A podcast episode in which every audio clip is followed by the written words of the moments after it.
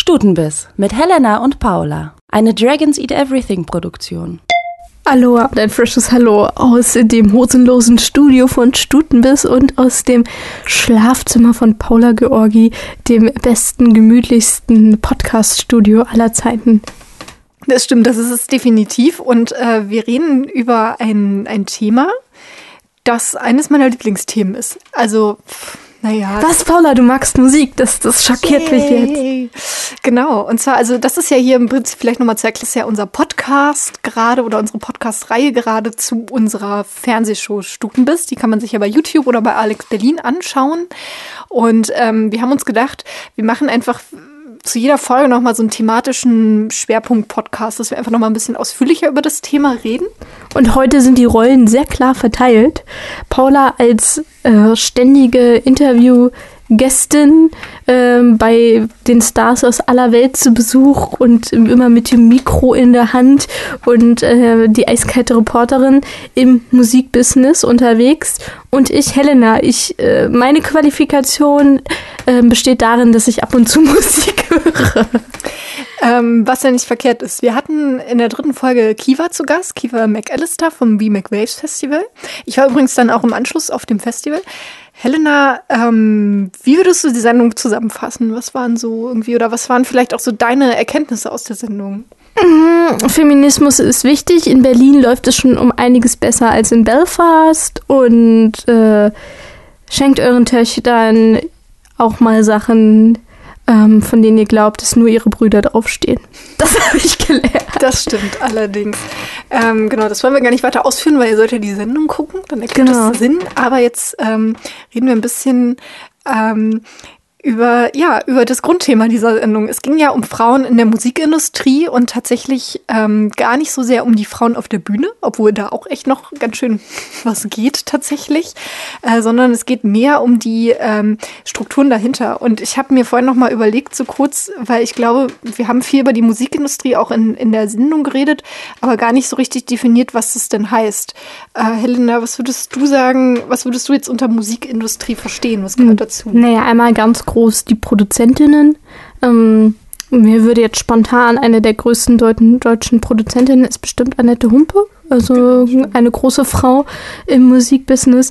Ähm, dann alles, was mit der Aufnahme zu tun hat, also ähm, alle Leute, die dahinter stehen und das abmischen, da kenne ich jetzt gar nicht diese ganzen Fachbegriffe, obwohl ich mein Schulpraktikum damals bei Peppermint Park gemacht habe.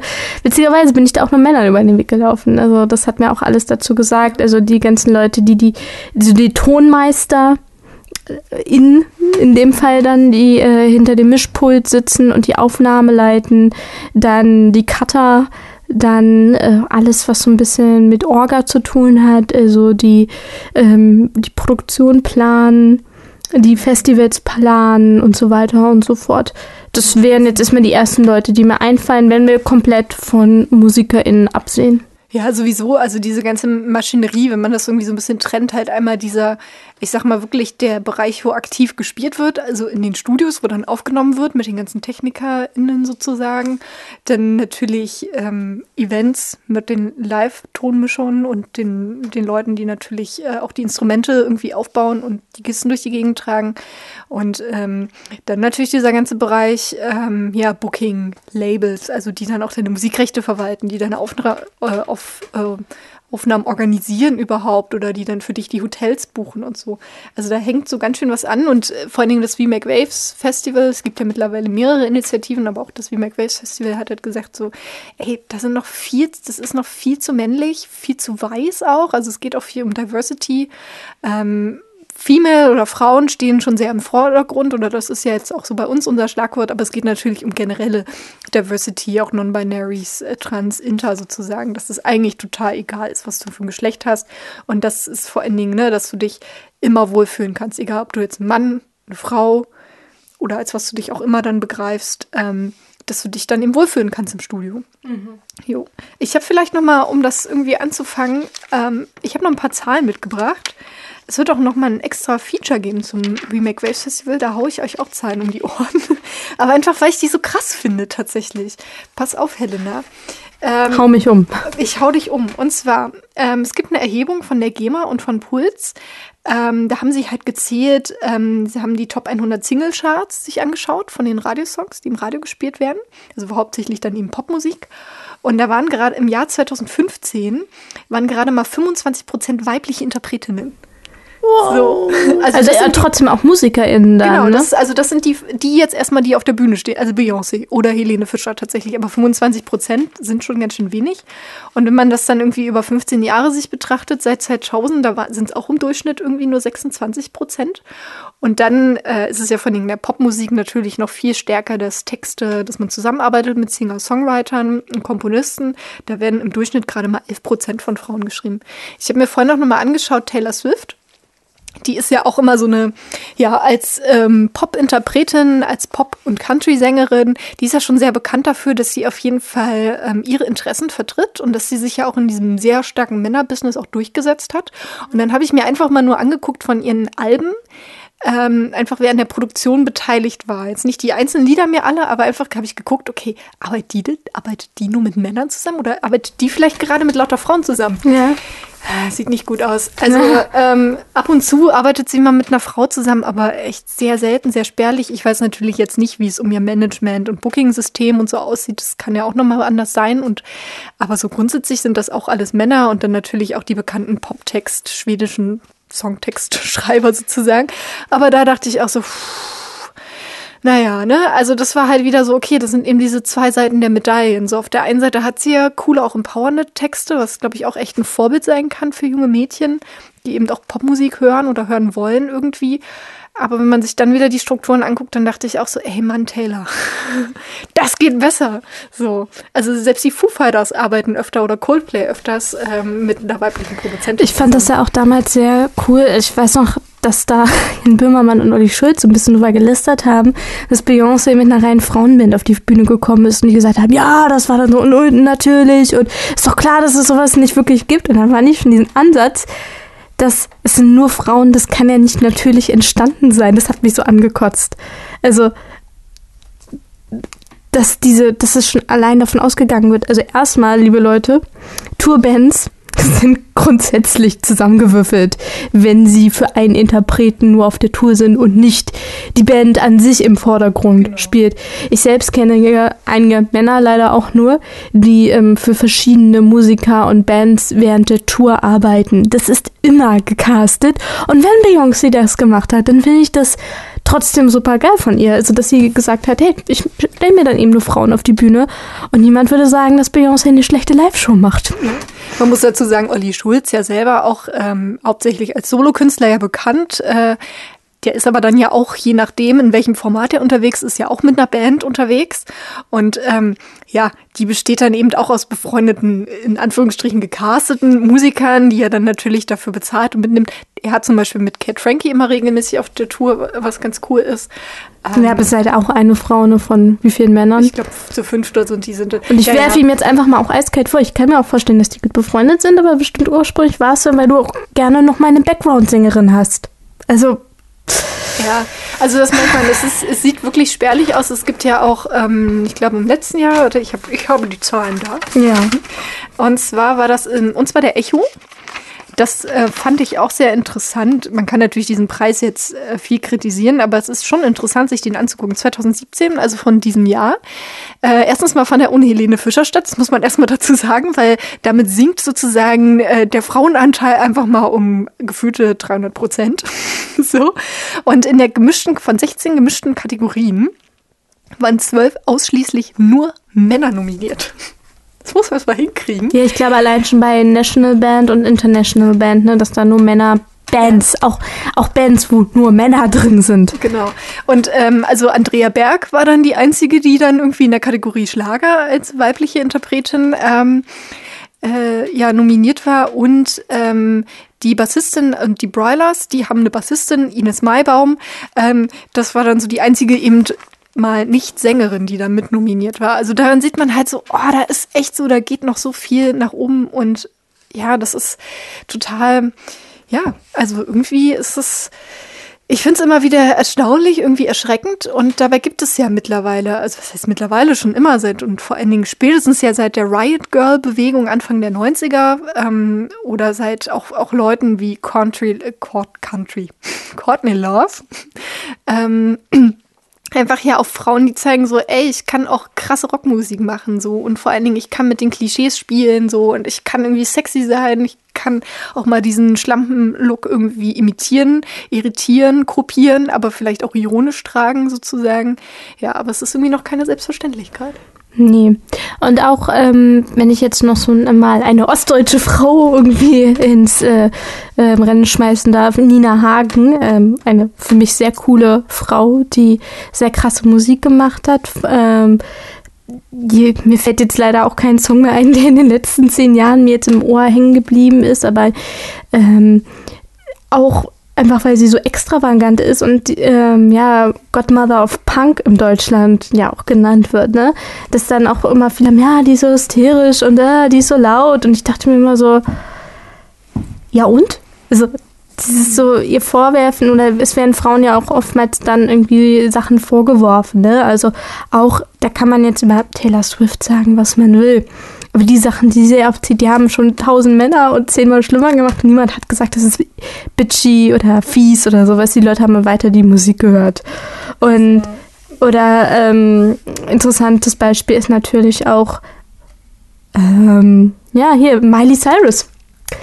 Wenn du mal drüber nachdenkst, wurde irgendwie als äh, kleines Mädchen dann diese Disney-Branche reingestoßen und ich habe sie neulich ähm, bei einem bei Jimmy Fallon habe ich mir das Video angeguckt und war so ein bisschen geschockt davon, dass die Frau einmal richtig gut singen kann und jetzt zum ersten Mal ein Album rausgebracht hat, wo sie alle Songs selbst geschrieben und komponiert hat.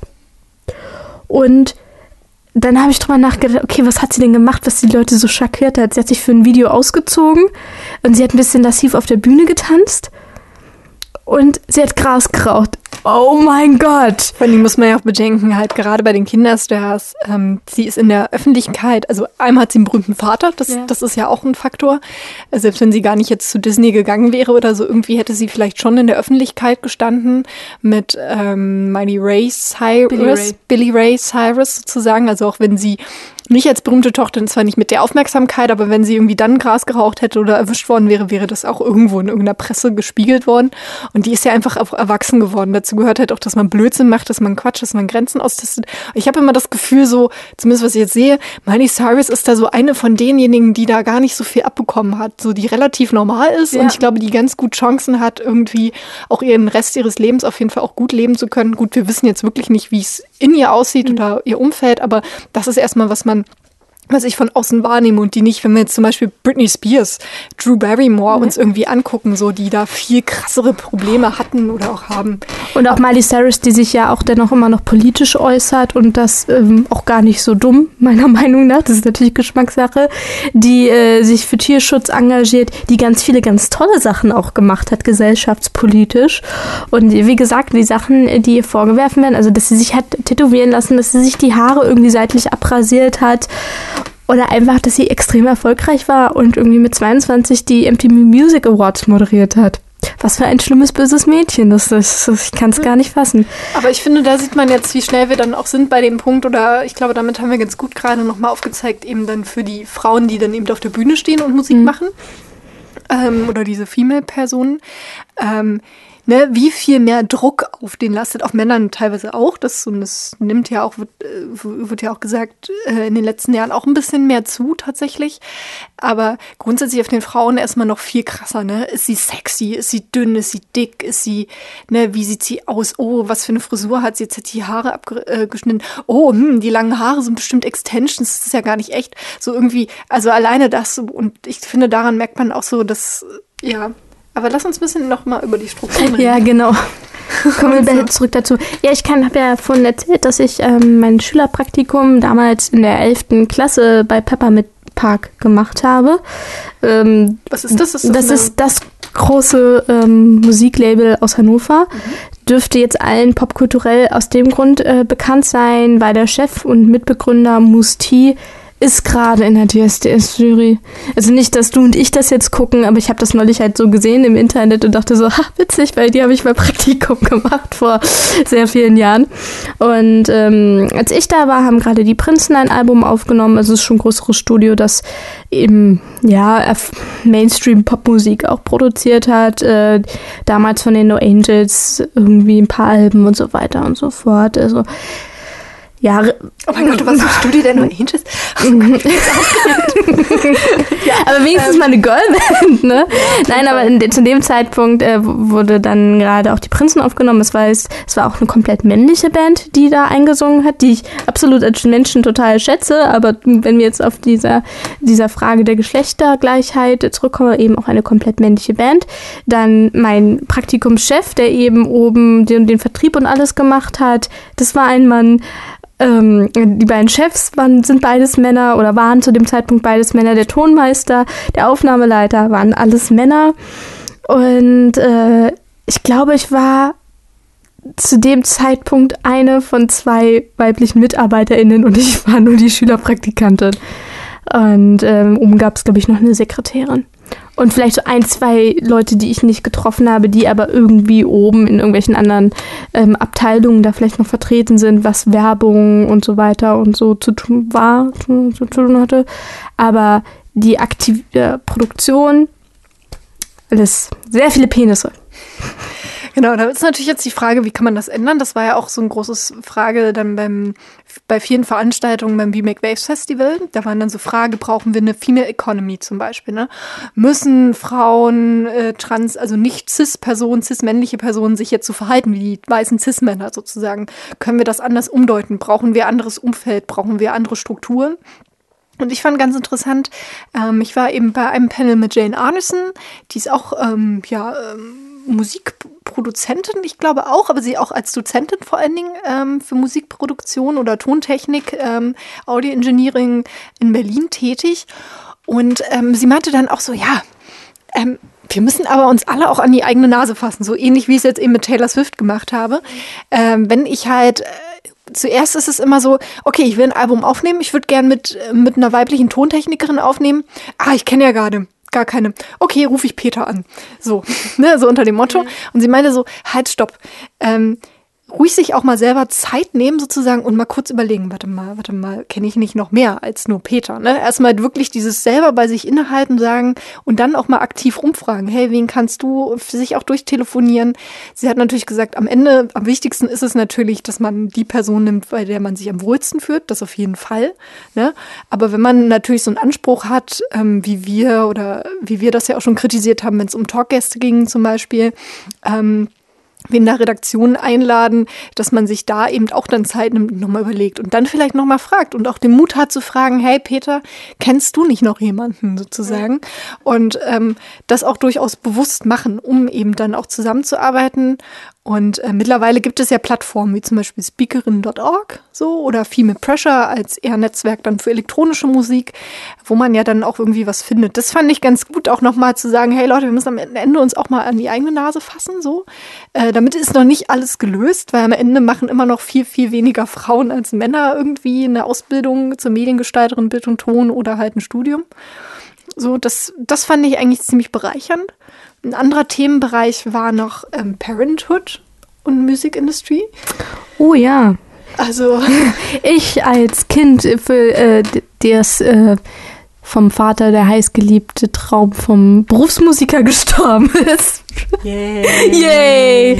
Nein, es lag nicht mehr an mir. Ich glaube, es ist vorher schon ein bisschen desillusioniert gewesen. Aber es ist natürlich ein Aspekt, äh, den meine Eltern mir beide mit ihren Traumjobs äh, irgendwann mal verklickert haben, naja, wenn du Kinder hast, ne, dann, dann sterben die Ideale auch so ein bisschen und es geht hauptsächlich am Ende darum, Geld zu verdienen und dann geht man, geht Mensch am Ende des Tages nicht mehr unbedingt der eigenen Leidenschaft nach, sondern dem, was dich ähm, und dein Kind jeden Monat über die Runden bringt. Und FreiberuflerInnen haben es da sowieso immer sehr schwer. Und die Musikindustrie mhm. ist ein Haufen voller FreelancerInnen, genau. FreiberuflerInnen. Und da kommt ja auch erstmal so ein ganz, ganz großer Faktor hinzu, unabhängig vom Geld, ist ja auch erstmal der strukturelle. Ne? Wenn du eben zum Beispiel unterwegs bist auf Tour, ist zwar nicht jeder, es gibt ja auch Studiomusiker, aber grundsätzlich, wenn du natürlich für eine gewisse Zeit einmal auf Tour bist, das geht am besten ja tatsächlich noch mit Kleinkindern, weil du die tatsächlich noch mitnehmen kannst oder irgendwie Babysitterzeiten abdenken kannst, wenn das Geld vorhanden ist sozusagen. Aber spätestens natürlich, wenn du irgendwie mit Kindergarten oder am Ende dann mit Schule auch wirklich ort, örtlich gebunden bist, dann muss man schon umdenken. Und es war jetzt so, dass das Panel war eher so ermutigend, in dem eben aufgezeigt wurde, es waren ganz viele unterschiedliche Lebenssituationen gezeigt, ähm, hauptsächlich ja auch eher aus der administrativen Ebene, aber die eben auch meinten, naja, es gibt aber eben auch Mittel und Wege. Und wenn alle ein bisschen mitdenken, dann kann das auch funktionieren. So. Und ähm, zum Beispiel die Marit, die ähm, bei Monkey Town Records ähm, arbeitet, das ist ja das Label von Moderat. Ähm, die haben das zum Beispiel, war das so, dass sie und ihre Jungs, sie hat damals schon für die gearbeitet und dann war der Entschluss, hey, wir wollen ein eigenes Label machen. So. Und dann war der Punkt, dass sie mit dem zweiten Kind äh, schwanger geworden ist, relativ kurz nach dem ersten. Das fiel in diese Zeit, wo sie diesen Entschluss gefasst haben. Und dann war so für sie, okay, Mist. Was machst du denn jetzt? Machst du da jetzt mit oder nicht? Aber dann bist du ja raus und eigentlich wollte sie, und dann hat sie gesagt so, hey Jungs, ich bin trotzdem dabei, lass uns das machen. Ähm, sie hat dann erzählt, was die Situation fast schon ein bisschen vereinfacht hat im Sinne von Verständnis, äh, dass auch von dem, von einem, der, der vom Moderat auch, ähm, der auch Vater zu der gleichen Zeit geworden ist, also man Verständnis für die Situation hatte mhm. und sie gesagt hat, eben Labelarbeit kann man ja auch von zu Hause machen, sozusagen. Ne? Und ähm, da ging das ganz gut zu vereinbaren, aber natürlich, sie hat gesagt, okay, ich, ähm, ich will da jetzt nicht den Anschluss verpassen und eigentlich habe, beziehungsweise natürlich auch die Verantwortung, weil ich habe euch ja gesagt, ich mache mit so. Und äh, sie meinte dann, das hat man dann irgendwie hingekriegt. Sicherlich auch mit Abstrichen und mit Stress so, aber es kann eben auch Mittel und Wege geben. Man soll nicht gleich sofort die Hufe hochklappen, so die Luken dicht machen. Das fand ich eben auch sehr motivierend.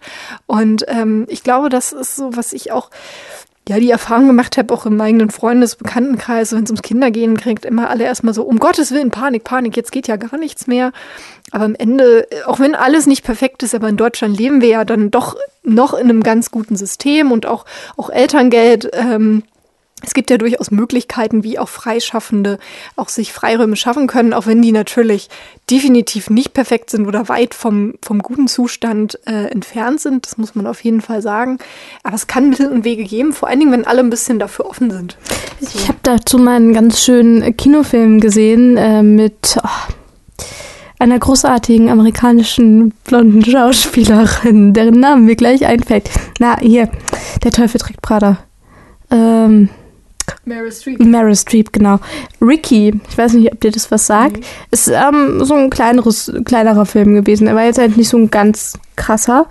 Ähm, und das Thema ist eben eine Frau, die äh, hauptberuflich Musikerin ist, die den großen Erfolg hatte, aber die quasi ähm, dafür ihren Mann und ihre Kinder verlassen hat. Und jetzt, ähm, genau, ihre Kinder sind jetzt mittlerweile auch erwachsen und sie spielt irgendwie jeden Abend in so einer alten Bar und, und hat einen riesigen, äh, abgehalfterten Adler sich auf den Rücken tätowiert, ist eine typische Südstaaten-Amerikanerin und wie gesagt, spielt in dieser Bar und und ja, und kommt dann zurück, um sich um ihre Tochter zu kümmern, die äh, sehr st starke Depressionen hat. Und dann eben kommt da immer dieser Konflikt von, ja, du warst ja nie da, du hast dich ja nie um deine Kinder gekümmert. Und sie so, ja, ich glaube nicht, dass irgendwer ähm, den großen Rockstars, äh, so wie Mick Jagger, jemals vorgeworfen hat, oh, du hast sieben Kinder, du hast dich ja nie richtig um die gekümmert.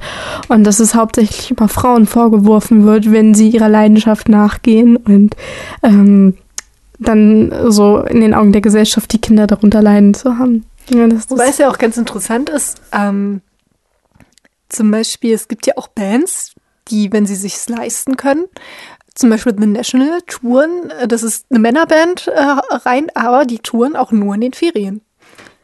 Tatsächlich. Mhm. Das ist, ähm, das, und das gibt es, das kann man sich sicherlich anschauen, dass das auch andere machen. Oder dann hat auch Marit von Monkey Town erzählt, naja, beim Moderat ist das eben auch so. Da wird halt, wenn Termine gemacht werden, äh, dann wird schon geguckt, also die, die Geburtstage, aber auch die, die Geburtstage der Ehefrauen oder solche mhm. oder andere Termine, äh, die, die stehen ja auch fest, ne? Die stehen im Kalender. Da ist klar, da wird kein, kein Konzert gebucht, kein Festival. So. Und äh, auch Ferienzeit ist irgendwie Kinderzeit. So. Und ähm, oder Familienzeit besser gesagt. Und das ist halt schon so, ähm, daran sieht man ja, es, es kann eben Mittel und Wege geben. Natürlich muss man dann immer schauen, in der Musikindustrie ist sicherlich dann auch viel davon abhängig, ne, in welchem Standpunkt bist du, ne? Wenn du moderat bist, äh, die wahrscheinlich auch so gut Platten verkaufen, die dann eben hier so ein Konzert in der Wohlheide ähm, auch locker ausverkaufen. Und das hat man natürlich nochmal einen anderen Standpunkt. Ja, aber und vor allem auch, wo dein Standort und wo deine, wo dein Lebensmittelpunkt ist, ne? Ich glaube, es ist auch leichter, wenn du zum Beispiel in Berlin wohnst, weil so ein paar große Konzerte in Berlin dann zu geben, das ist ja für dich dann nicht krass, dann bist du halt einen Abend mal weg. Und für einen Abend findet sich immer mal ein Babysitter oder so oder der Partner, die Partnerin passt dann auf die Kinder auf. Ähm, ich glaube, dass es dann oftmals schwieriger ist, wenn du eben nicht, äh, wenn du dich dagegen entschlossen hast, in so einer Großstadt zu leben und nicht mehr so gut äh, mit den Bahnen dann hin und her kommst. Aber das sind dann ja immer generell die gleichen strukturellen Probleme, die für Frauen in sehr vielen Branchen auftauchen. Ja, also das merkt man, ne? Das, das ist am Ende immer sind es die gleichen Mechanismen, ne? Dieses von wegen, ähm, ja, ich, ich muss eben mich auch wohlfühlen mit meiner Arbeit, ich, ich brauche ein gutes Netzwerk, ähm, um da mich entfalten zu können, um, um keinen Vorurteilen zu begegnen. Und das ist natürlich, ähm, wenn du Kunst machst, ex extrem, ne? weil du auch viel von dir frei preisgibst sozusagen. Ähm, darum ist es vielleicht da auch nochmal wichtiger zu schauen, mit wem kann ich zusammenarbeiten, sich Leute zu suchen.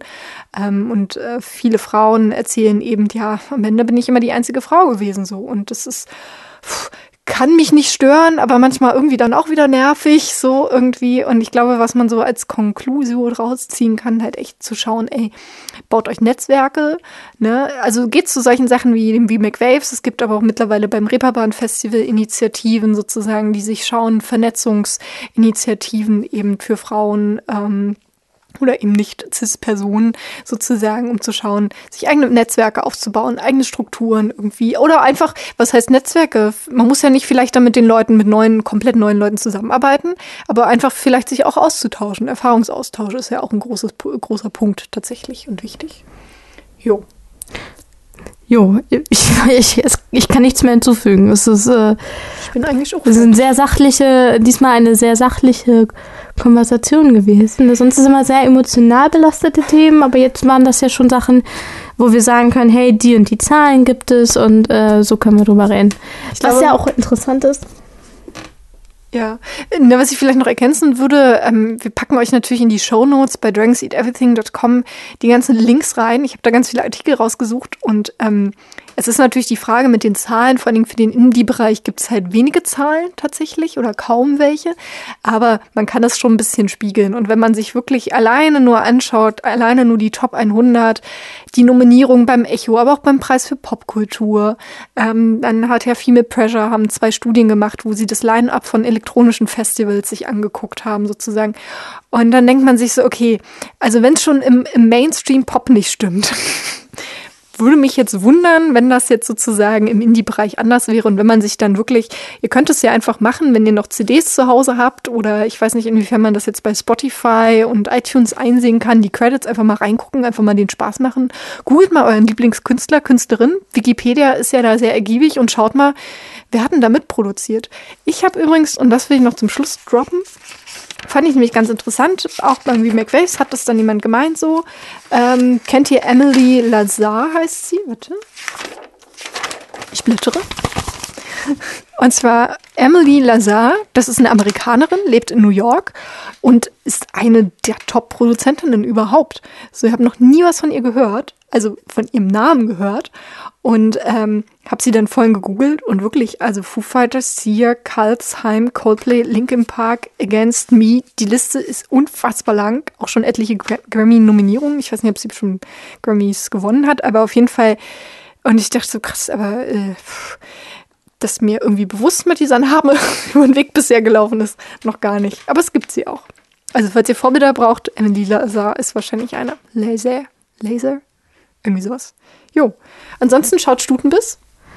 Und äh, hört alle Formate von Dragon Seed, äh, Dragon Seed Everything. Folgt uns auf Twitter und Facebook und Instagram und. Abonniert den Podcast, wenn ihr das noch nicht getan habt. Empfiehlt uns weiter. Und guckt so unseren Kanal in Dauerschleife. Genau, ihr wisst ja Klicks, Klicks, Klicks. Das alles für die Klicks, alles für die Klicks. Genau. Jo, dann äh, bis zum nächsten Podcast oder bis zur nächsten Sendung.